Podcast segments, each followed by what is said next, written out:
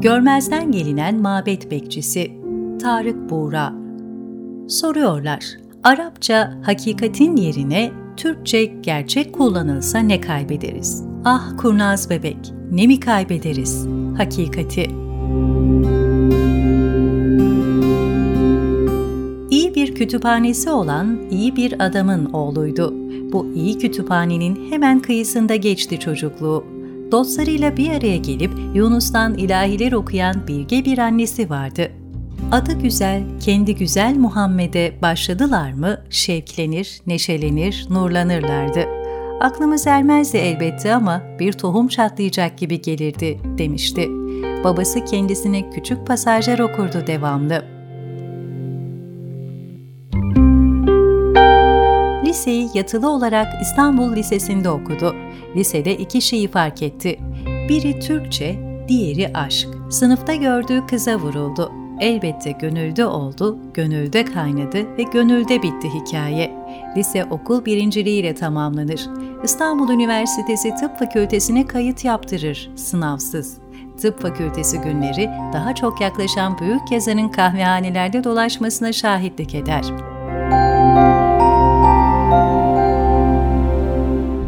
Kahvehanesi dönemi başlar. Haliyle kısa sürede küllüğün müdavimi olacaktır. Yahya Kemal'i, İbnül Emin'i, Fuat Köprülü, Tanpınar'ı ve daha pek çoklarını burada tanır. Küllükte kumara da başlar. Okul askıda kalır, borçlar birikir. Küllüğün serkeş atmosferine kendini kaptırmıştır. Bütün zamanını geçirdiği küllük yüzünden derslere giremez. Yıl sonu sınavlarına da girmez haliyle sonunda tıp talebe yurdundan atılır. Bu serserilik günlerinde yazarlık mayasının tuttuğunu söyleyecektir yıllar sonra. Küllük beni babamın kitapları kadar beslemiştir diyecektir. Okullar bitmez, dertler de öyle, borçlar artar.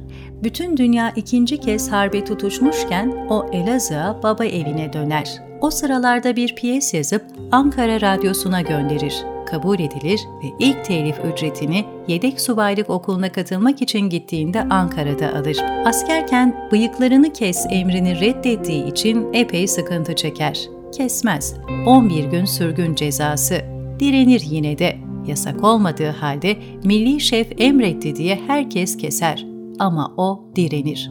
Milli şef ve CHP faşizmiyle doğrudan ilk kez burada karşılaşır. Askerden sonra yolu yine İstanbul'a ve külliye düşer. Yine sıkıntı. Neyse ki çantasında artık iki eser vardır ve şansını deneyecektir. İlk gittiği yayın evinin cevabı nettir. Hayır. Yılmaz, bir baba dostunun dükkanında çalışır o sıralar. Biraz da arkadaşlarının baskısıyla Edebiyat Fakültesine kayıt yaptırır, gider gelir. Yalnızların romanını Son Telgraf gazetesine götürür. İlk gittiği yayın evinin cevabı nettir. Hayır. Sıkıntılı günler devam eder. Kaldığı pansiyonun parasını ucu ucuna denkleştirir. En büyük eserlerinden biri olan Küçük Ağa romanı 1984'te TRT tarafından filme çekilir. Yönetmenliği Yücel Çakmaklı'nın yaptığı Küçük Ağa geniş kitleler tarafından çok sevilir. Küçük Ağa'daki büyük başarı 4 yıl sonra yine bir başka Tarık Buğra romanının filme uyarlanmasına vesile olur.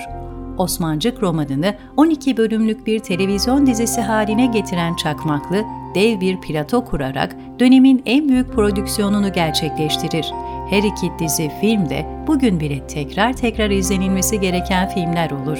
Yıldız Kenter arayıp oyunu beğendiğini ve sahneye koyacağını söyler provalara başlanır ama ses çıkmaz. Kenterler gelen şiddetli baskılara dayanamayıp Tarık Buğra'nın eserini sahneye koymaya cesaret edemezler. Şimdi tekrar söyle bakalım, kültürel iktidar var mıydı Bay Başkan? Tıp fakültesindeydi.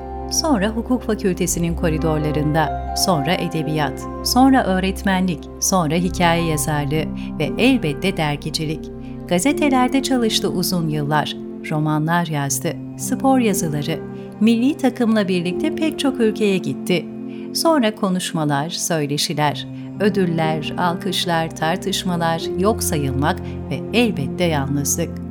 Ve elbette yalnızlığına eşlik eden derin bir yoksulluk. 1993'te kanser teşhisiyle yatırıldığı Çapa'da ağır bir ameliyat geçirir ve ameliyattan sonra doğan güneşi ancak 4 ay daha görebilecektir. Emekli maaşım ev kirasını bile karşılamaktan uzaktı. Çalışmaya mecbur değil, mahkumdum diyecekti. Mahkum edilmesi gereken bir yazardı Tarık Buğra. Öldürülmesi, yok edilmesi, yok sayılması gereken bir yazardı. Ama Büyük Türkçesinin karşısında bunu yapamadılar. 16 Şubat 1994 Fatih Camii ve Karacaahmet Mezarlığı, Türkiye'yi ışıtan bir Türkçe savaşçısı olarak devasa bir Türkçe anıtı olarak gömüldü.